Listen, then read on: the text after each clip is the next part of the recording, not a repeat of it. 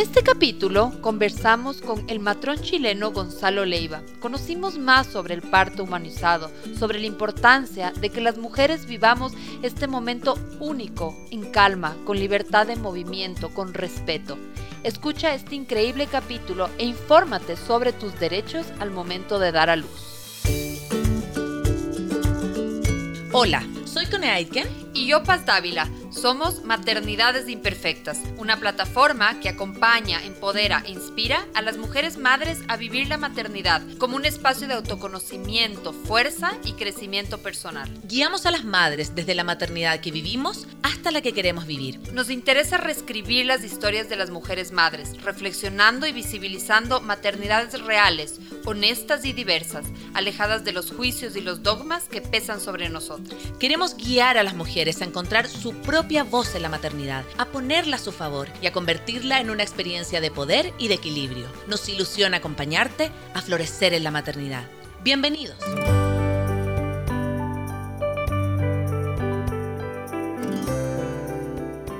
Estamos ya transmitiendo por Facebook mi nombre es Connie Aitken y estamos dándole inicio a este quinto capítulo de la quinta temporada de Maternidades Imperfectas, este espacio que acompaña, que escucha y que inspira el transitar de la maternidad en la primera infancia. Así que bienvenidos todos los que están acá.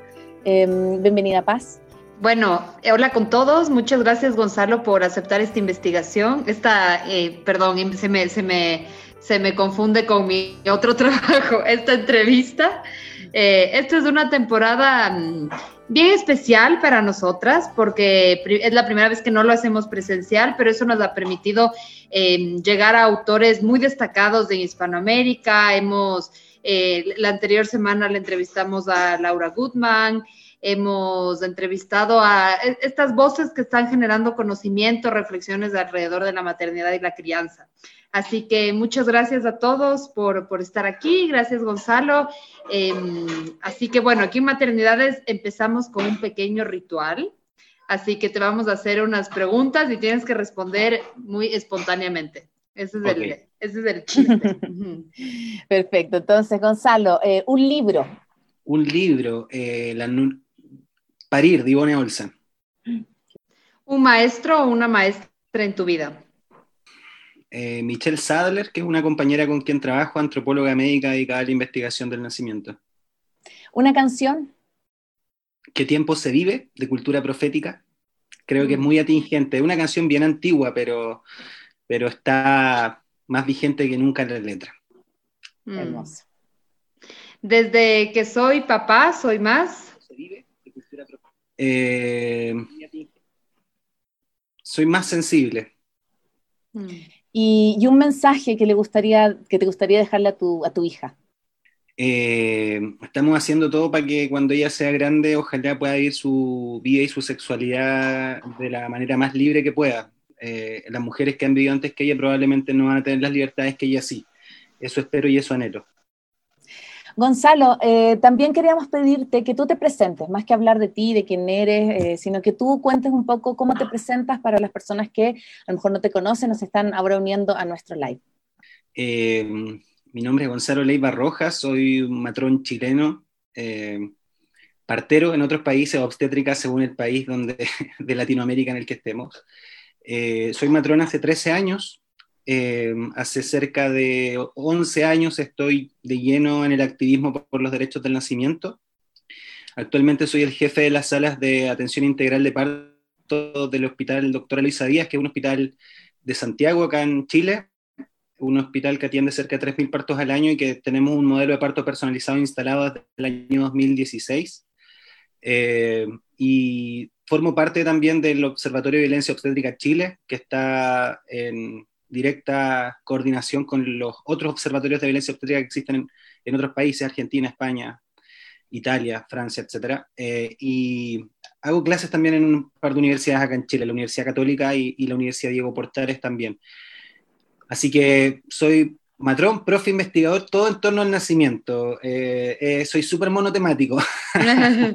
Cuéntanos, ¿de, dónde viene esta pasión? ¿De dónde? Me imagino que esta pregunta te deben haber hecho varias veces, ¿no? Usualmente asociamos la figura de partera, que es el término que usamos aquí en Ecuador, con una mujer. Entonces me gustaría saber cómo esta, esta trayectoria tuya, esta, esta pasión ah, en este tema tan puntual, este oficio, esta defensa de los derechos del parto, del nacimiento. Sí, bueno, entré a estudiar una carrera que, que acá en Chile eh, y, en muchos países de la región sigue siendo principalmente una profesión de mujeres. En general, la gran mayoría de las profesiones que se asocian, que se asocian al cuidado siguen estando fuertemente relacionadas con las mujeres. Y mm. pareciese que los hombres no pudiésemos ocupar espacios de cuidado. Eh, dentro de la, una vez que entré a estudiar la carrera, eh, dentro de la profesión, mm, ya en el tercer año del pregrado me di cuenta que de todas las posibilidades que teníamos las matronas y los matrones de desarrollarnos, el nacimiento humano me llamaba muchísimo la atención, la asistencia de partos. Y, y bueno, me titulé, estuve trabajando en un hospital público, haciendo una atención eh, muy estándar, ya bien, bien amable, siempre con un trato muy respetuoso, no, eso nunca cambió pero una atención bien estándar y que se cuestionaba poquito eh, las intervenciones médicas, ¿ya? Y estuve haciendo una maestría en administración en salud durante el tiempo que estaba trabajando en el hospital y cuando terminé esa maestría volví a la universidad en la cual me titulé, que es la Universidad de Santiago de Chile, eh, a, la planta académica, ¿ya? Y, me, y esa es una gran responsabilidad, participar en la formación de los nuevos y las nuevas matronas. Entonces, cuando ahí me hice cargo de la asignatura de obstetricia y del área de obstetricia, eh, junto a un par de colegas también bastante jóvenes que nos veníamos reintegrando, hubo como un cambio generacional en esa escuela en ese momento, eh, pudimos incorporar temáticas que no estaban siendo incorporadas, como los derechos del nacimiento, la violencia obstétrica, eh, la importancia del parto en posición libre, y en general comenzamos una línea de desarrollo importante en términos académicos del el parto personalizado porque creo que el nacimiento humano es un rito, un ritual de paso eh, que efectivamente cuando tú lo, tienes la posibilidad de presenciarlo, sobre todo cuando tienes la posibilidad de presenciar un parto personalizado, un parto, un parto respetado, donde ocurre lo que la mujer planificó, deseó, pensó, ¿verdad? Y el equipo efectivamente ocupa una posición eh, no de protagonista, sino la posición de acompañante y la posición de protagonista la tiene la mujer, eh, lo que se genera al observar esos fenómenos de verdad es bien alucinante, ¿ya? Y creo que eso logra sensibilizar a hombres o a mujeres. Yo tuve la fortuna simplemente de estar ahí, tuve la fortuna de observar estos fenómenos, eh, he tenido la posibilidad también de ir adquiriendo conocimiento y hay una frase que dice Albert Einstein que, dice, los que tienen el privilegio de conocer tienen el, deber de, actuar, básicamente. Entonces, creo que, en este tema del parto eh, personalizado o de los derechos del nacimiento en términos generales, una vez que tú abres los ojos es imposible cerrarlos, o cuando te das cuenta toda la vulneración de derechos normalizada eh, y todas las intervenciones médicas normalizadas, cuesta muchísimo dar vuelta, dar un paso atrás o, continuar como antes. Y afortunadamente he los espacios para poder desarrollar eh, mi profesión desde una mirada bien crítica, eh, y poder justamente generar cambios. Eh, en esta maternidad pública, como les digo, lo estamos generando desde el año 2016. Somos la maternidad pública con la tasa de cesáreas más baja del país, entre hospitales públicos y privados hace tres años. Eh, y, la maternidad también es bien reconocida a nivel nacional por el modelo que tiene implementado, que incluso en pandemia lo hemos reforzado y lo hemos mantenido. Hemos sido súper eh, claros en señalar que independiente del contexto de pandemia, somos una unidad que respeta los derechos del nacimiento, que entendemos en contexto de pandemia además son más susceptibles de ser vulnerados. Pienso en el acompañamiento de la mujer, pienso en el contacto piel con piel posterior, en la cohabitación, etcétera, cosas que durante la pandemia se han visto eh, bien afectadas. Y por otro lado, he podido también desarrollar todo el activismo eh, en, el Observatorio de Violencia Obstétrica que cumplió cinco años en diciembre del año pasado y que también ahora en pandemia, eh, contrario a lo que ha pasado con muchas instituciones, ha adquirido mucha fuerza. Eh, la, pandemia, contrario a lo que podríamos haber pensado, nos tuvo inmovilizado el primer tiempo, las últimas semanas de marzo, la primera semana de abril, me acuerdo que estábamos en shock acá en Chile, incluso nosotros como institución estábamos oyendo lo que estaba escuchando en las instituciones, pero como que no podíamos creerlo, ¿ya? Y tuvimos una reunión que fue como, oye, esto, esto que está pasando es inédito, insólito, tenemos dos opciones, o nos dormimos como observatorio o alzamos la voz con más fuerza. Y afortunadamente alzamos la voz con más fuerza y en este periodo han ocurrido cosas, cosas bien, bien bonitas. De hecho, Solo comentarles, por ejemplo, que ayer como observatorio comenzamos nuestra primera formación. Eh, y es una formación eh, que está dirigida por las psicólogas del observatorio, que es en psicoterapia, justamente para acompañar a mujeres víctimas de violencia obstétrica. Así que a, esta pandemia, con todo lo trágico que ha sido acá, en Chile, que sabemos que es uno de los países, junto con Brasil y Perú, más afectados de la región, eh, ha traído muchísima fuerza creadora, curiosamente y hemos podido desplegarla en este espacio que es la maternidad y en el espacio también que es el observatorio.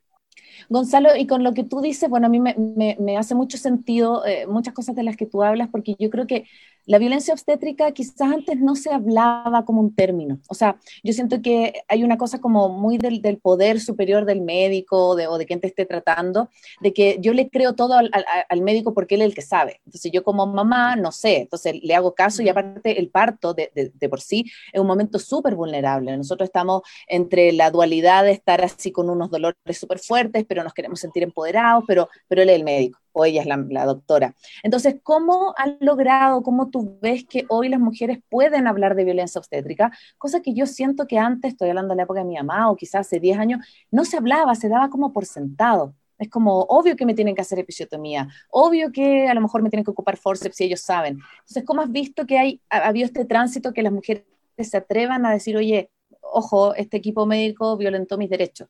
Sí, mira, yo creo que ha sido bien importante eh, ponerle nombre a, este fenómeno que, como tú indicas, probablemente sufrieron, no, no probablemente, sufrieron nuestras mamás, sin ninguna duda. Mm. De hecho, probablemente si en nuestra generación comenzamos a pensar quiénes de nosotros estuvimos al menos 30 minutos en contacto piel con piel después del parto, es muy probable que ninguno, ¿ya? Mm. De, toda, de toda la gente de nuestra edad. Entonces creo que lo primero fue muy positivo lo que hizo la legislación venezolana en el año 2007 de, ponerle nombre a esta forma de violencia, así como en algún momento, no sé en Ecuador, pero acá en Chile se, se le puso nombre al femicidio. O sea, siempre existieron eh, los homicidios eh, de parte de hombres a sus parejas mujeres, pero en algún momento acá hace un par de años se empezó a llamar femicidio y eso lo visibiliza de una manera distinta. La violencia obstétrica ha existido durante décadas, ¿por qué no decirlo un siglo, dos, siglo y medio quizás? Eh, y colocarle nombre sirvió para que las mujeres identificaran que eso que vivieron no estuvo bien, no era normal y no hay que normalizarlo y por tanto no hay que reproducirlo en las siguientes generaciones. No, no podemos normalizar que porque mi mamá eh, y, yo nacimos en un contexto donde no hubo respeto por nuestras, nuestras expectativas, por nuestros deseos, por nuestros derechos.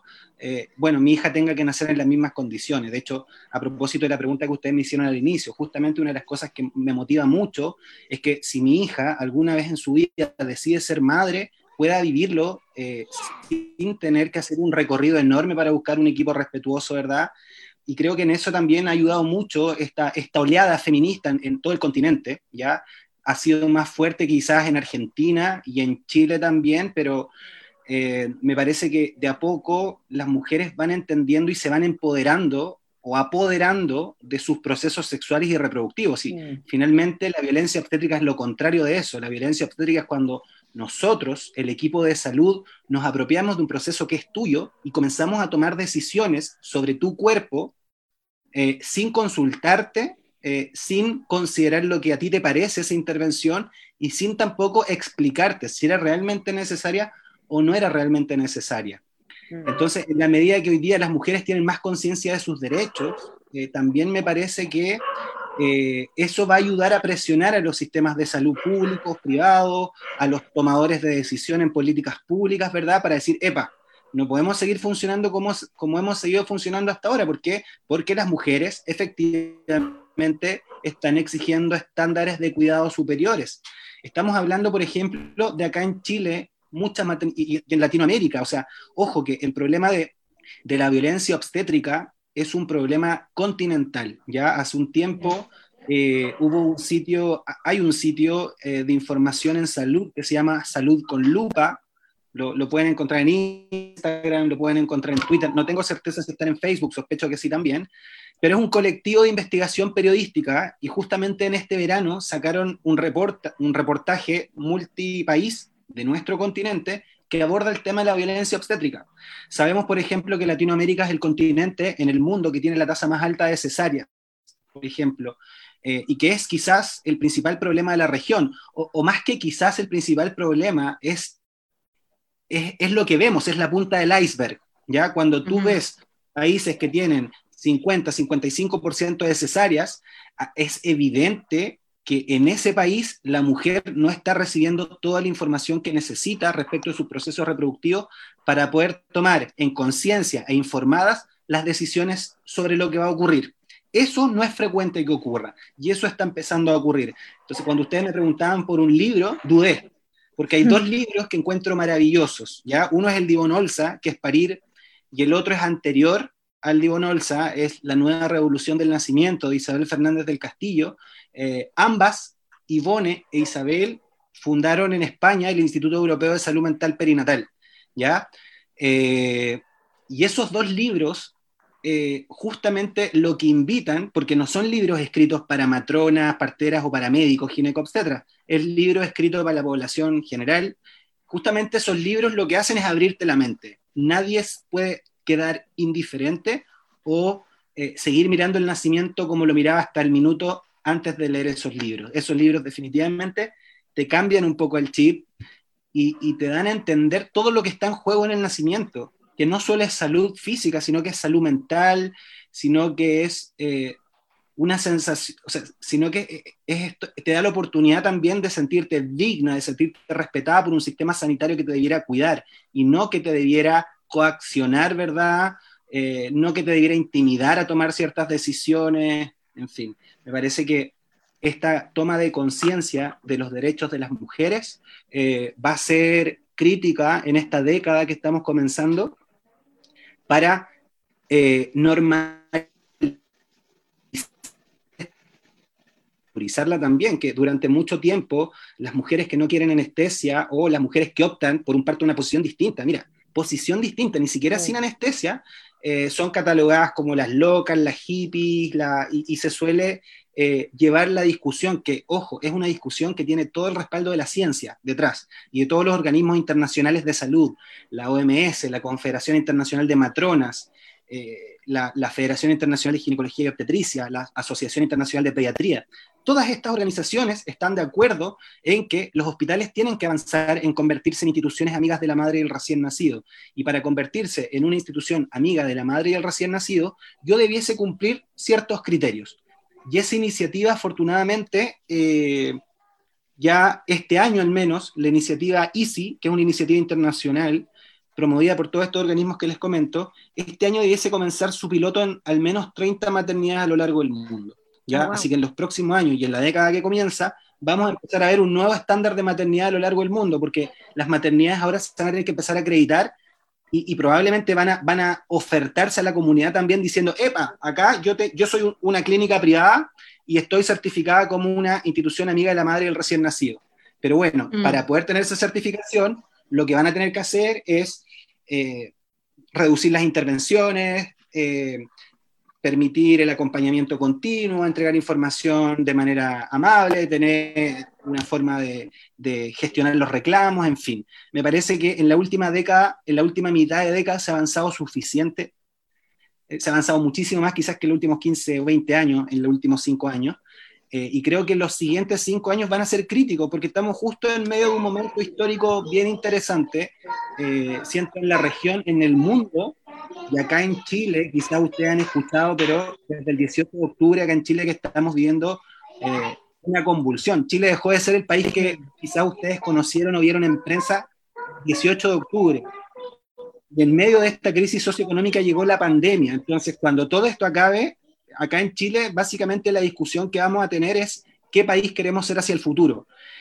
Y me parece que la pandemia nos debiese invitar a todos los países también a pensar cómo queremos cuidar a nuestras comunidades de aquí en adelante.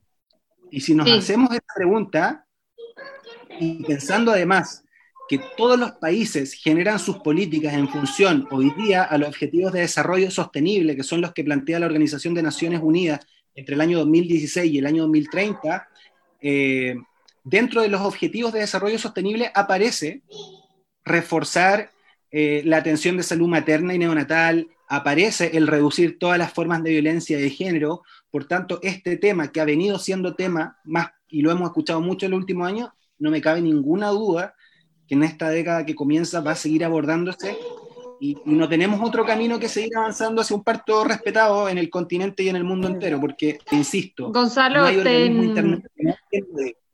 Así es, yo, yo concuerdo contigo que este es un problema realmente latinoamericano. Yo tengo algunas amigas en Holanda, en Reino Unido, en mismo España, en donde realmente la cesárea es una cesárea excepcional, es cuando realmente se necesita. Eh, y aquí a veces siento que no es, no es tanto, o al menos de los casos cercanos.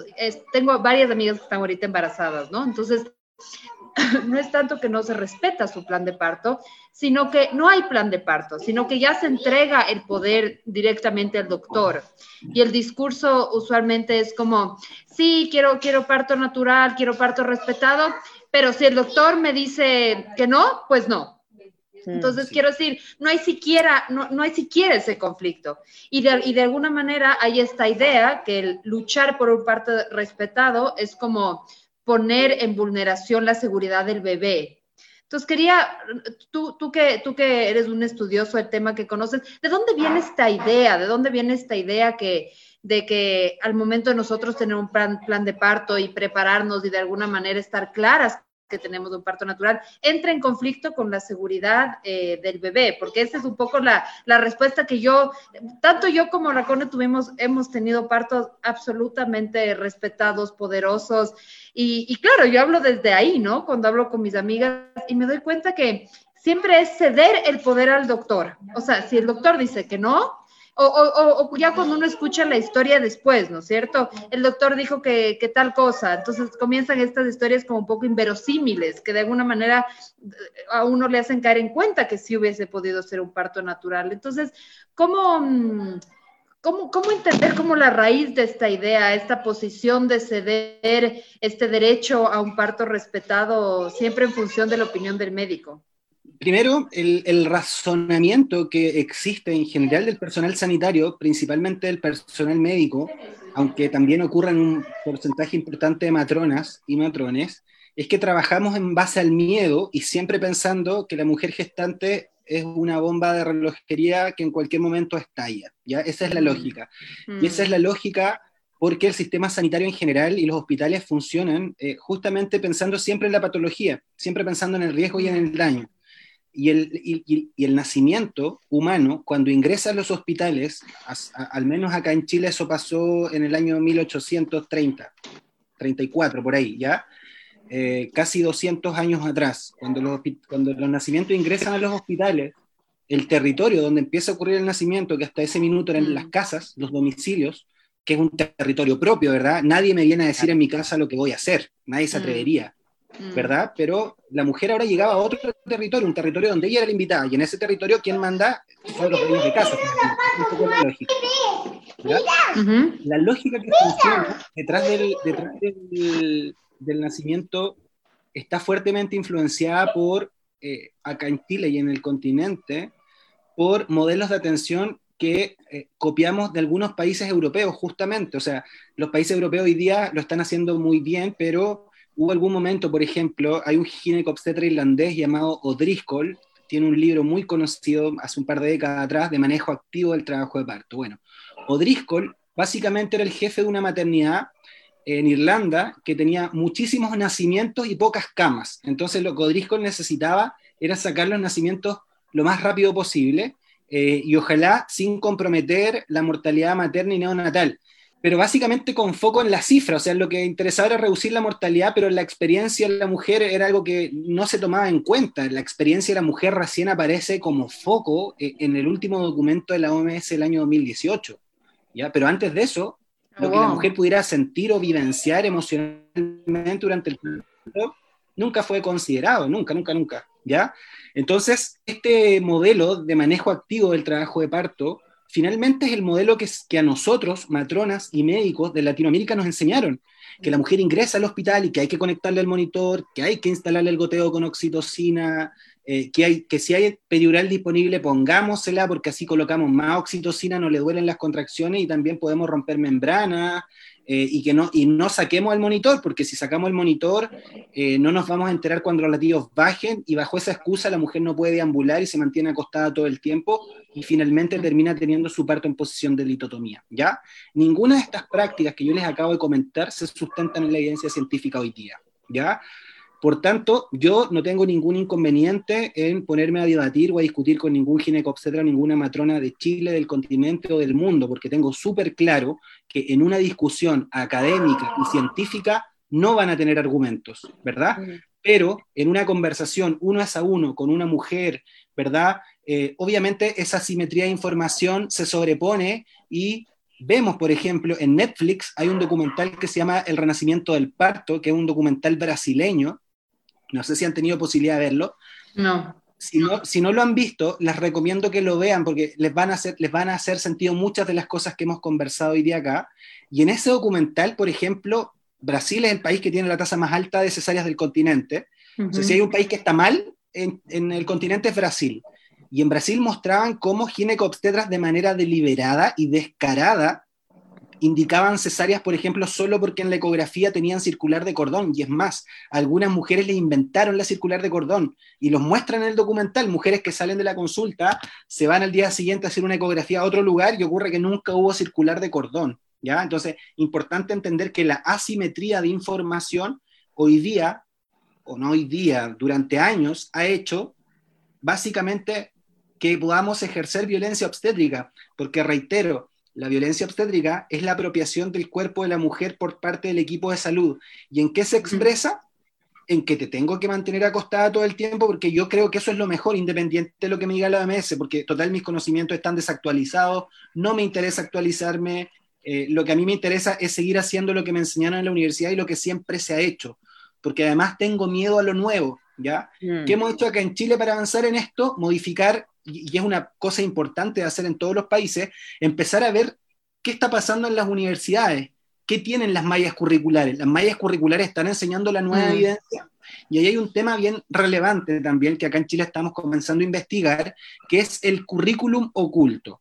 Y esto significa aquello que matronas y médicos aprendemos eh, sin que efectivamente sea lo que la universidad quiere enseñarnos. Es decir, si uno mira nuestro programa, en ninguna parte a mí me, me señalan que me van a enseñar a intervenir más allá de la cuenta. Sin embargo, cuando yo, dentro de mi programa de pregrado en la universidad como matrono médico, comienzo a ir al hospital, independiente de lo que me hayan dicho mis profes en la sala de clases, lo que yo voy a comenzar a ver es tactos vaginales cada una o dos horas, voy a ver a todas las mujeres acostadas, voy a ver a todas las mujeres o al 90% de ellas. Voy a ocupar estadística de Chile, pero es bien importante señalar que lo que pasa en Chile en este aspecto es muy similar a lo que pasa en toda la región, en todo el continente, ¿ya? Y acá en Chile, las mujeres sanas en hospitales públicos, el 90% de las veces están con el monitor instalado, eh, no se les permite alimentarse ni hidratarse, algo que está completamente ya eh, obsoleto, no se les permite caminar, ya lo mencioné, completamente obsoleto también, ¿ya? O sea, a nadie se le ocurriría, por ejemplo, en una maratón, decirle a un maratonista que no se hidrate y no se alimente. Es igual de ridículo, es igual de ridículo planteárselo a una mujer en trabajo de parto. Así es. falta capacidad. Y además, y además está cruzado también por asimetrías socioeconómicas al menos aquí en Ecuador, por ejemplo, si tú tienes dinero para clínicas privadas que tienen salas con parto humanizado en donde te permite entrar con un acompañante, con una dula, si lo puedes pagar, puedes tener un parto humanizado. Si no lo puedes, seguramente te van a poner en una cama más, en un hospital público. Entonces tiene que ver también con las desigualdades sociales, ¿no? Y, y, otra cosa que quería comentar, porque yo también, yo acabo de tener una segunda guagua en pandemia, la tuve el 29 de marzo. Y, fue un momento hermoso, fue, gracias, fue, fue súper respetado. O sea, tuve, claro, tuve la suerte de acompañarme con un equipo médico que yo le presenté mi plan de parto, lo que tú dices, me dejaron moverme, yo me, alimenté, puse música, o sea, fue, fue maravilloso el parto de la Lisa. Eh, hice piel con piel, terminó el parto y me la llevaron al tiro, o sea, me fui con ella a la pieza, bueno. Y me acuerdo que cuando yo empecé a hacer el plan de parto, eh, muchas amigas que también estaban embarazadas me decían, pero ¿qué es esto? ¿Qué es plan de parto? ¿Por qué hace un punto con 40 cosas que le queréis decir a tu ginecólogo? Decía, porque de hecho puse desde que no hablen cosas que sean como irrelevantes, hasta que me respeten poner música, hasta... Y cuando lo he compartido, porque después de eso como que lo dije ya, el que quiera mi plan de parto, dale, porque mientras esto más se conozca, creo que es mejor. Eh, muchas amigas decían, pero yo no sabía que se podía hacer un plan de parto, ¿sí? Y, parte de eso también es como lo que decía La Paz, no solo es socioeconómico, sino que también es como, eh, no han trabajado bajo la ignorancia, esto mismo de como de, no, tú no puedes decidir. Yo acá visité una, una maternidad cuando iban a hacer la Rafa, mi anterior hija, que se llama la Clínica El Padre Carolo, que queda en un sector bien vulnerable acá en Ecuador. Y me acuerdo que en ese tiempo ellos tienen una, una sala de parto humanizado, pero la enfermera que nos hizo el tour dijo, saben que acá no la ocupan, estamos a punto de cerrarla, porque la gente no sabe que existe y no sabe ocuparla y, y le da susto esta cosa que esté la silla holandesa o parir vertical y dice que es peligroso, entonces terminamos ocupando los quirófanos. Entonces, también pasa eso, que a lo mejor pueden haber iniciativas, pero también por desconocimiento o por esta cosa que mejor mantenerlo oculto, no, no son tan, tan como populares, no sé cómo llamarlo. Pero acá, nosotros en el hospital nos pasa, esa misma visita guiada que tú mencionas, acá en el hospital ocurre, y cuando a las mujeres en la sala de parto integral le decimos que pueden elegir la posición que ellas quieran, colocan cara de, ya, pero esto, esto, ¿qué valor adicional tiene? Además preguntan cuánto cuesta más. O sea, está la idea de que efectivamente acceder a un estándar de atención mejor implica costo. Y esa es una, esa también es una consecuencia un poco del estilo de vida en que nos han tenido sumidos nuestros gobernantes, porque pensar que para acceder a un estándar de derecho superior necesito tener dinero, eso eso es algo impensado en Europa. ¿ya? O sea, en Europa yo no tengo que tener más plata para acceder a ciertos derechos, ¿sí? Mira, Voy, a, poner como ejemplo a Noruega, ¿ya? Noruega, que no es un país que podamos caricaturizar como un país comunista, ni mucho menos, ¿verdad? O de extrema derecha, ya no está en ninguno de los extremos. Noruega es el país número uno en la escala de desarrollo humano el número uno. No hay ningún otro país que tenga mejor desarrollo humano de manera integral que Noruega. En Noruega todos los nacimientos son asistidos por matrona y todos los nacimientos son financiados por el sistema, eh, por el sistema público, independiente que también en Noruega existen instituciones privadas de salud. ¿Ya? Y eso inmediatamente elimina del sistema lo que acá en Chile, por ejemplo, eh, genera mucha, mucha cesárea, que eh, son los incentivos económicos perversos. ¿ya? Eh, no puedes dejar a merced del mercado los nacimientos humanos. No puede quedar a merced del mercado, porque bien se sabe que en países como Estados Unidos y como Chile, donde se ha estudiado el tema, los incentivos económicos perversos hacen, por ejemplo, que la cesárea aumente. Eh, acá en Chile, la mujer que se atiende en una clínica privada efectivamente accede a estándares más altos, pero a pesar de eso tienen un 70% de cesáreas. Y a pesar de que la mujer del sistema privado prefiere el parto vaginal en un porcentaje mayor que la mujer del sistema público, pero a pesar de eso, de que prefieren más el parto vaginal, de que tienen un nivel educativo superior, de que tienen un nivel adquisitivo superior, su deseo o su plan de parto no se cumple. ¿Ya? Porque este concepto de plan de parto también está, es, muy incipiente, así que qué bueno que Cone lo, lo comenta, porque sería maravilloso que todas las mujeres en la semana 30, 32 de gestación comiencen a conversar con su equipo y comiencen a desarrollar un plan de parto. ¿Qué es un plan de parto? Es, muy simple, es la expresión y la manifestación de mis deseos, expectativas y preferencias para el día del nacimiento. Es simplemente eso, ¿ya? No es un desafío al equipo médico, no es un decirles, miren, ustedes estudiaron, pero a mí me da lo mismo, no, porque muchos equipos médicos se lo toman así. Y muchas veces cuando una mujer llega con un plan de parto, ironizan y, bromean. Ah, pero ¿cómo? ¿Tú me vas a enseñar lo que yo tengo que hacer si yo estudié siete años? Exacto.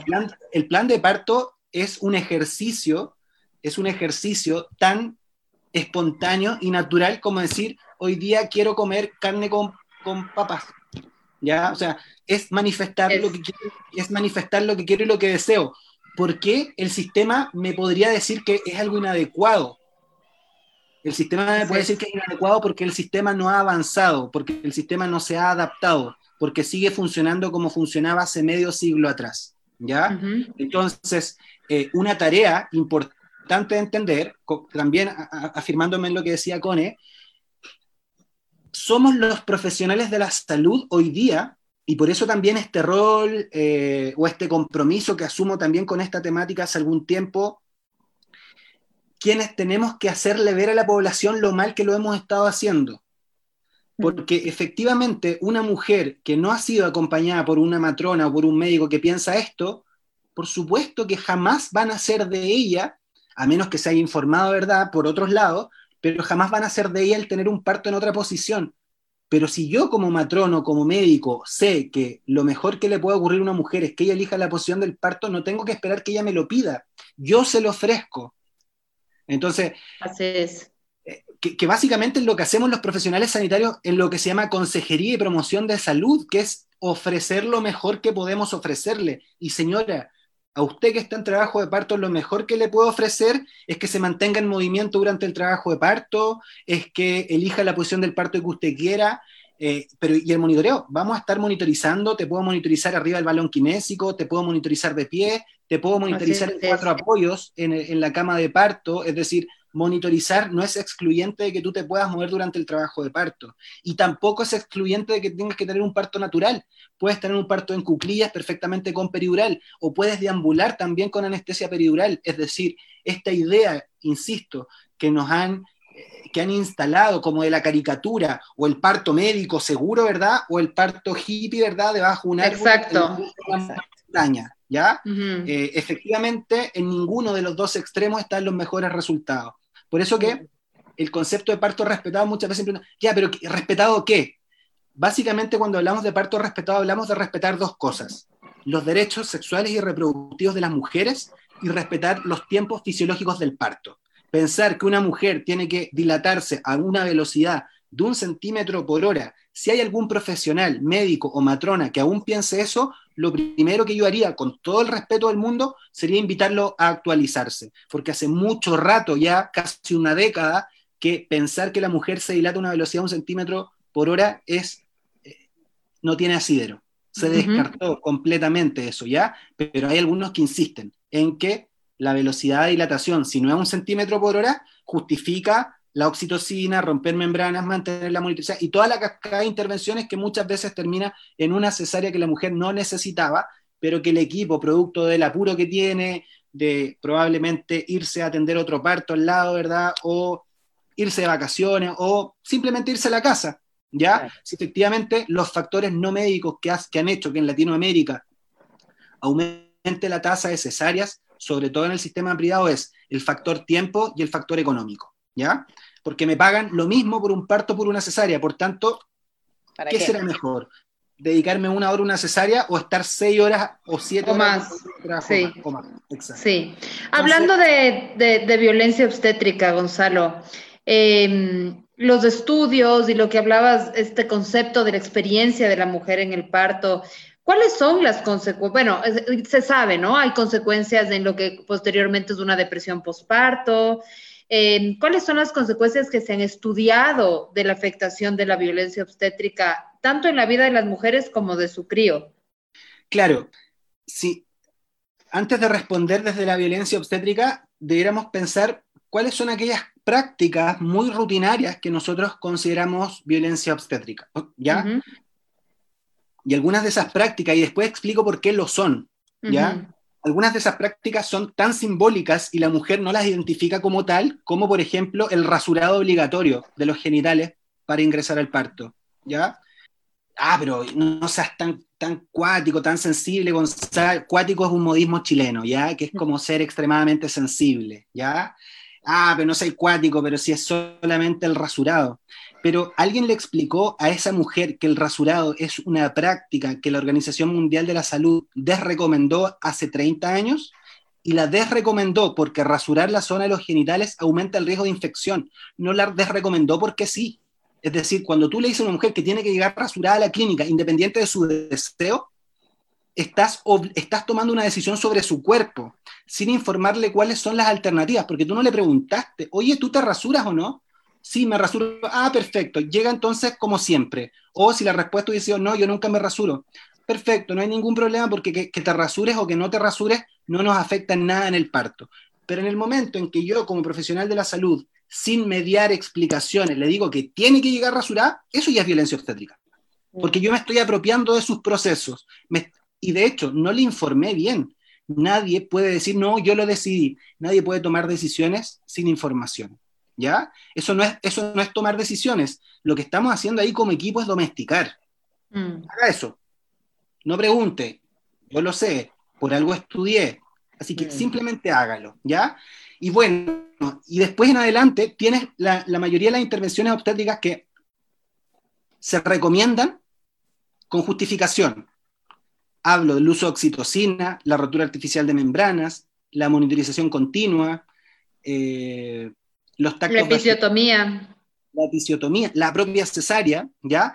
Nadie podría decir, oye, la episiotomía siempre es violenta. No, pero si una matrona o un médico tienen una tasa de episiotomía de un 50, de un 70%, chuta, hagan, mm. hagan, denle una vuelta al menos, porque la OMS señala que más del 10 a 15% de las mujeres no requiere una episiotomía.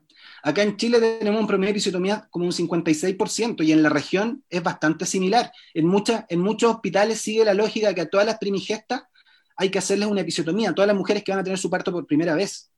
¿ya? Entonces, en la medida que esas intervenciones que por sí solas no son dañinas, sino que cuando tú las usas de manera rutinaria o de manera excesiva, ahí se transforman en dañinas. ¿ya? Es como, ayer lo hablábamos con, una, con un grupo de gente en, el observatorio, es como el paracetamol, ¿ya? Cuando a mí me duele la cabeza, me tomo un paracetamol y se me pasa el dolor de cabeza, pero eso no significa que el paracetamol no genere efectos secundarios. Ya, mm. logró, logró su objetivo sanar el dolor de cabeza, lo logró. Ya, pero cuando se me pasa el dolor de cabeza, cuando yo ya no lo necesito, ¿me lo tomo? No, si me lo tomo, todos los días, cada ocho horas, probablemente al mes voy a estar con una hepatitis. ¿verdad? Porque el efecto de lo, de analgésico es acumulativo en el organismo, por eso que el médico nos dice máximo por siete días o máximo por cinco días, porque después de eso puede generar daño. Hay que, bajo esa misma lógica, el paracetamol, entender que cualquier procedimiento médico que se utiliza cuando no se necesita puede generar daño. ¿ya? Y, y eso a nosotros nos lo enseñan muy tempranamente en la universidad. Por eso que a veces a mí me da mucha rabia a momentos, ya estoy súper tranquilo ahora en esta entrevista, lo aclaro, ya, pero... Qué bueno. a veces cuando estoy haciendo clases, casi que los estudiantes me dicen, profe, pero cálmese. Pero no se enoje. es que no me puedo calmar porque, y ahí les digo, a ustedes, que, estudiantes de cuarto año, a ustedes en algún momento algún profesor les ha dicho que hagan esto, no. Y entonces, ¿por qué después lo hacemos? ¿Por qué después usamos la oxitocina como si fuese inocua? si sabemos que genera riesgo? Sabemos que tiene efectos secundarios la oxitocina. ¿Por qué lo usamos como si no generara riesgo? ¿En qué momento se nos metió en la cabeza que la oxitocina era inocua? Mm. ¿En qué momento se nos ocurrió que hacer episiotomías de rutina era bueno? Y como te digo, la OMS ya hay una base de datos que hace revisiones sistemáticas que es muy conocida en el mundo académico, que es la base de datos Cochrane, eh, la base de datos Cochrane, la Organización Mundial de la Salud y una de las revistas más prestigiosas en salud, que es Lancet, en los últimos tres años han sido tremendamente claros en cuáles son los lineamientos del acompañamiento que debiésemos hacer. Y te insisto, no es que Lancet, la OMS o la base de datos Cochrane diga, mira, hay una forma de manejar los partos naturales y una forma de manejar los partos intervenidos. No, ellos hablan de prácticas que son para cualquier mujer independiente de su deseo. Sí, por ejemplo, eh, algo, algo que ocurría también, yo, yo no lo veo hace tiempo afortunadamente, pero era como esta mujer que llegaba al hospital y decía que quería un parto sin anestesia, empezaba como a recibir burlas del equipo, como, ah, seguro hay aguantar sin anestesia. Y cuando la mujer pedía anestesia era como, viste, nosotros te dijimos que iba a querer anestesia, como, como culpándola, responsabilizándola de cambiar de opinión. ¿En qué momento mm. cambiar de opinión eh, se transformó en un pecado o en algo susceptible de ser enjuiciado. Eh, mi rol como matrono, matrona o médico es acompañar a la mujer en su decisión y yo tengo muy claro, porque si no lo tengo claro significa que hay algo que no estudié y eso es importante aclararlo, no, no tengo que actualizarme, insisto. Tengo muy claro que de un grupo de 100 mujeres que desea tener un parto sin anestesia va a haber un porcentaje muy alto de esas mujeres que igual va a solicitar anestesia. Y eso no es una derrota, no es, no significa que nosotros ganamos si la mujer nos pide anestesia, nadie ganó. Simplemente la mujer definió que el dolor que le estaba ocasionando el trabajo parto era más que ella, el que ella podía tolerar. Y además, si como equipo no le hemos ofrecido ninguna alternativa más que la anestesia, es poco probable que además pueda gestionar el dolor de una forma distinta. Pero si le permití moverse, si le ofrezco una tina de hidromasaje, si le ofrezco un suero caliente en la espalda, si le ofrezco un balón kinésico, es altamente probable que esa mujer o tenga el parto sin anestesia o pida la anestesia más tardíamente. Y cuando la pida está bien. Si a mí no me va a afectar como nada, nada como matrón, ¿ya? Pero ella se va a ir pensando que primero cuando no tenía anestesia le ofrecieron toda una gama de de, métodos. Y cuando ya esos métodos no funcionaron, ella pidió la anestesia y vino el anestesista y solucionó el problema del dolor. Esa mujer va a ser una mujer que va a salir del hospital pensando que fue escuchada, que fue respetada y que no fue coaccionada por el equipo, porque el equipo nunca le dijo, mira, ahora la anestesia porque después no tengo anestesista disponible. O, eh, ¿sabes qué? Vas a tener, no quieres anestesia, te va a doler mucho, tu responsabilidad. Es como, chuta, si me están diciendo eso, Mejor anestesia. La pienso y al final probablemente voy a terminar pidiendo una anestesia que nunca quise y a pesar de que no tenía dolor, simplemente porque el equipo eh, me coaccionó. Sí, yo siento que, mm, que, lo que tú cuentas es súper como cotidiano. E incluso, por ejemplo, yo pienso en algunas, por ejemplo, mujeres que fueron mamás adolescentes. Eh, ah, ¿no te gustó pasarlo bien? Ya, pues ahora, eh, ahora báncatelas. Como una serie de comentarios que parecieran que son como al pasar, pero generan una herida profunda en la mujer. Entonces, eh, un poco lo que decía también La Paz, como me imagino que deben haber muchas como consecuencias eh, psicológicas, emocionales de si tuviste una violencia obstétrica. Yo también creo en el poder reparador, o sea, si tuviste a lo mejor un parto no respetado, claramente después tú puedes hacer acciones para repararlo, pero, pero ¿cuáles tú has visto que han sido como a lo mejor las consecuencias más fuertes de tener como este parto no respetado, este momento que es tan sagrado que otro te lo arrebató y, que finalmente no fue tuyo? Hay una, hay una consecuencia positiva mm. para las mujeres que van a parir después, es que es el activismo. ¿Ya? Y eso está, mm, sí. y eso, está estudiado, ¿ya? O sea, no es mi impresión, eso está estudiado en, países como Inglaterra.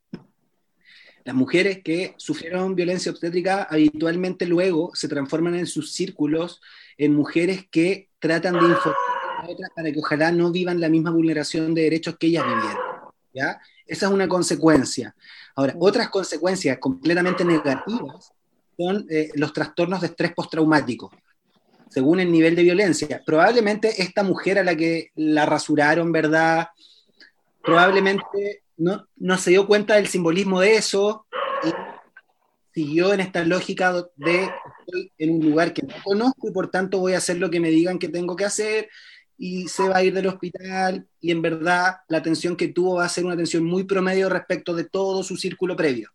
De mujer que tuvo parto pero si vivo algo muy potente durante el nacimiento, ¿verdad? Eh, situaciones de violencia quizá mucho más flagrantes, eh, es muy probable que eso termine en un trastorno de estrés postraumático y que después sueñen con el parto y que después tengan más posibilidades también de desarrollar alguna psicopatología. ¿ya? El hecho de no estar acompañadas, el hecho de que te separen precozmente de tu, de tu recién nacido. Eh, en el fondo, hay que entender que son miles de años de evolución humana las que nos llevaron a vivir el nacimiento como hoy día se vive. Y cuando digo como hoy día se vive, pienso en todo lo que pasa en el cerebro de la mujer y en el cerebro del recién nacido. ¿Qué hace que esa madre, cuando tiene a su cría en brazos, inmediatamente después del parto, sienta un amor profundo por su cría, cuidarla, cuidarlo? Eso no es al azar y eso no es cultural. Las, mamás, no, no aman a sus crías porque porque sus amigas le dijeron que cuando su guagua nació pasa porque el cerebro de la mujer en la última etapa de la gestación, que son en el hipotálamo, en el hipocampo, eh, perdón, en el hipotálamo, perdón, en el hipotálamo Entonces, además, lo bueno. Probablemente piensen, ¿cuáles son algunas de las cosas que más eh, les gustan a ustedes de, de, la relación íntima que tienen? Primero, es probable que automáticamente piense en el dolor, ¿ya? Total. La mujer, en el momento del trabajo de parto, es un del tamaño más grande que ella tenía en su vida, y por tanto, poder oler a poder tener un contacto íntimo con ella, genera lo que hablamos de un imprinting, como que deja en el inconsciente grabado eso porque el cerebro estaba preparándose para en ese momento tomar una foto, ¿ya? Si eso no ocurre, hay reparación después. Pero ¿para qué perdernos eso?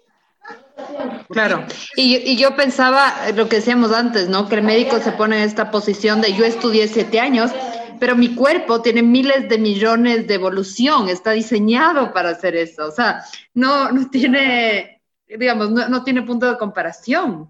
Exacto, exacto. El tema es que yo no sé si las mujeres están convencidas de eso, y lo importante es que mm. las convenzamos de eso, eh, porque es una realidad. O sea, efectivamente, si finalmente no fuera lo adecuado, no hubiésemos llegado al como especie. Claramente. De hecho, hoy día, por ejemplo, sabemos, que en el corto y largo plazo, eh, nacer por vía cesárea no es lo más saludable. Definitivamente no es lo más saludable. Los recién, hay un estudio danés con una población de cerca de 3 millones de niños y niñas nacidas desde la década del 70 en adelante, y en ellas se analizó la prevalencia de enfermedades asociadas al sistema inmune durante los primeros años de vida, ¿ya? Y si bien se, se logró establecer correlación, no causalidad, es importante señalar eso, porque son muy pocos los estudios que logran establecer causalidad, es decir, que A causa B. Sí. Pero los estudios lo que logran ver es que cuando pasa A, hay más posibilidades de que pase B. No necesariamente directamente relacionado, pero simplemente ocurre. ¿Ya? Bueno, este estudio danés publicado en la revista Bird en el año 2013 o 2014, lo que señala es que los recién nacidos que nacen por cesárea respecto a los que nacen por vía vaginal tienen más riesgo de sufrir patologías del sistema inmune. ¿Cómo? ¿Cómo cuáles? como eh, em, diabetes, como asma, como incluso leucemia, ¿ya? Eh, entonces, la duda que a mí siempre me queda eh, en sistemas como el sistema privado chileno, ¿alguna persona le habrá dicho esto a estas mujeres? Exacto. Cuando, cuando le dicen, no, si tener un parto vaginal es casi lo mismo que tener una cesárea. No, en el planeta Tierra al menos no es lo mismo. Así quizás En otro, quizás en otro planeta de la galaxia, pero acá en el planeta Tierra, nacer por vía vaginal o nacer por cesárea no da lo mismo. Es más, nosotros como observatorio, acá en Chile, nuestro lema es la forma de nacer sí importa. Así es. Incluso, incluso para temas de salud que, que, tienen que ver con el neonato, o sea, toda la maduración de los pulmones, por ejemplo, es tan importante. Yo tengo un ginecólogo cercano a la familia y justo había el caso de una chica que estaba eh, por la semana 34 y decía, en esta semana es mucho más importante que ella tenga un parto natural porque eso va a ayudar a madurar los pulmones eh, del bebé que van a ser eh, prematuro. Entonces, hay, digamos, quiero decir, hay beneficios en salud que no tienen nuevamente punto de comparación con una cesárea en donde hay otras razones de por medio. Mira, respecto a eso que tú mencionas, voy a poner un ejemplo muy frecuente de los papás con crías de menos de un año de vida. Cuando nosotros llevamos a hija o hijo al médico durante el primer año de vida por una infección respiratoria aguda o por una infección digestiva aguda, una de las primeras preguntas que nos va a hacer el pediatra es, eh, ¿tiene lactancia? ¿Se está alimentando con leche materna? No. Ah, te recomiendo entonces. Que la en una entrevista. La lactancia materna se instala en un parto vaginal y en un parto con pocas intervenciones respecto a una cesárea. Entonces, cuando nosotros decimos la forma de nacer sí importa, es porque además entendemos que es un continuo todo. Es decir, parto vaginal, continuo de lactancia materna exclusiva, continuo de crecimiento del sistema inmune, continuo de menor posibilidad de infecciones agudas durante el primer año de vida, continuo de mayor posibilidad de que la madre responda a las necesidades de la cría durante el primer año de vida. Está y es muy importante también entenderlo así.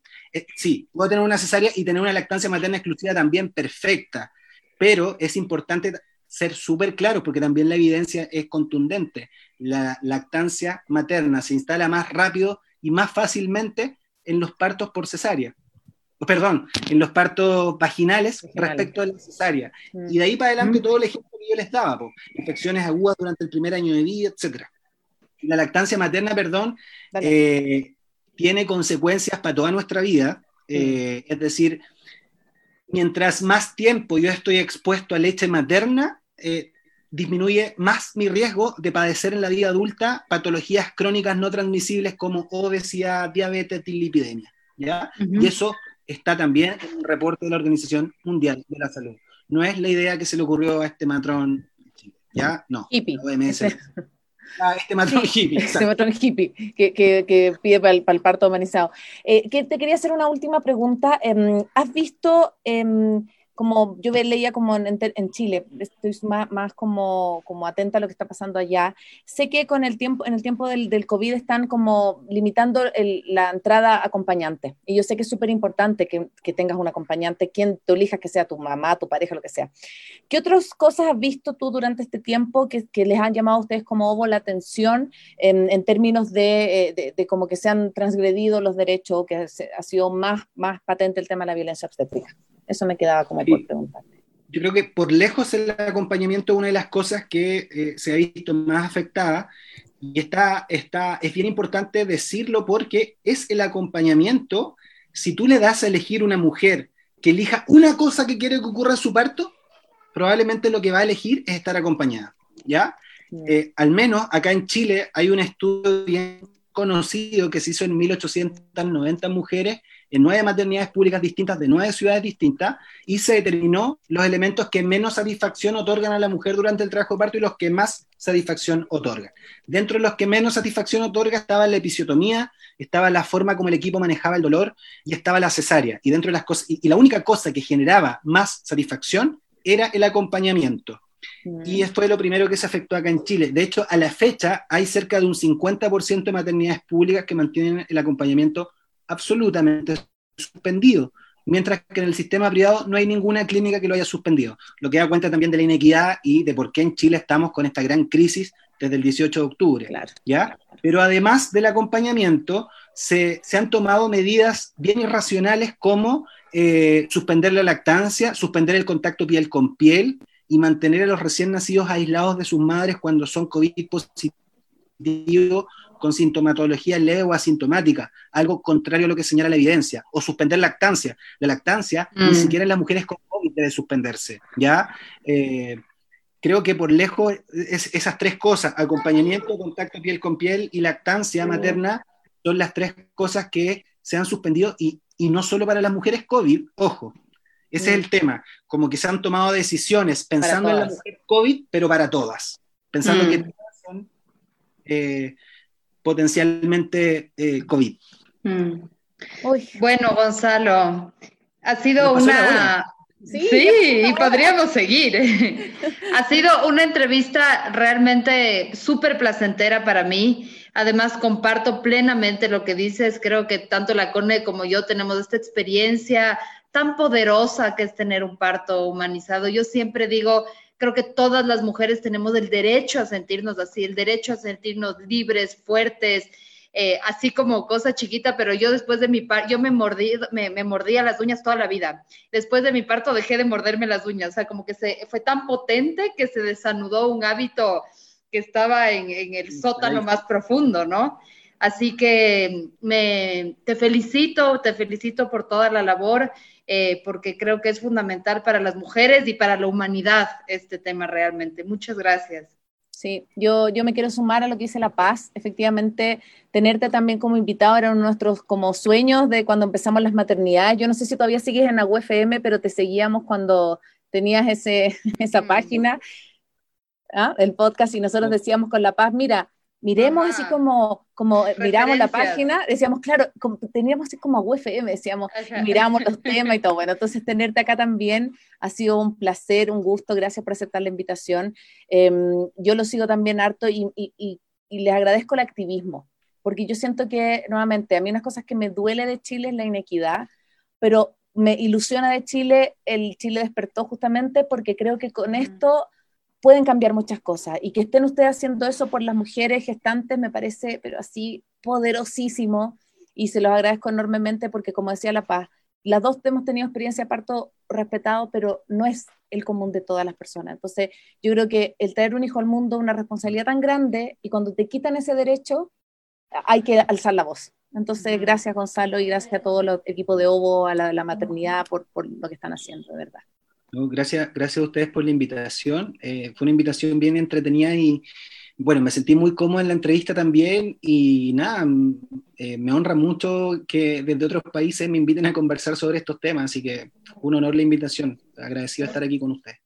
Muchas gracias. Y bueno, yo me quedo un ratito más porque la otra vez con la, con la Violeta Vázquez hace un par de semanas se nos quedó eh, colgado, así que yo me quedo un ratito más en la reunión para que no se cuelgue en Facebook. Y nuevamente, esto va a estar una, una semana más en Spotify, en iTunes. Y la próxima semana tenemos invitadísimas españolas tremendas, tremendas también, así que prepárense porque por ahí Gonzalo las nombró por ahí en su, en su al inicio. Así que vamos a tener una súper invitada el próximo jueves. Ahí fuiste, fuiste, spoiler sin quererlo, pero Gracias por acompañarme, por estar aquí en este espacio. Chao. Chao, chao. Gracias a todos los que se conectaron. Soy Cone Aitken. Y yo, Paz Dávila. Gracias por regalarte este tiempo de autocuidado y crecimiento. Si quieres escuchar más capítulos y contenidos sobre maternidad y crianza, no olvides de encontrar nuestro podcast en iTunes y Spotify. Y a través de Radio Sucesos todos los domingos a las 12 del mediodía. Te esperamos.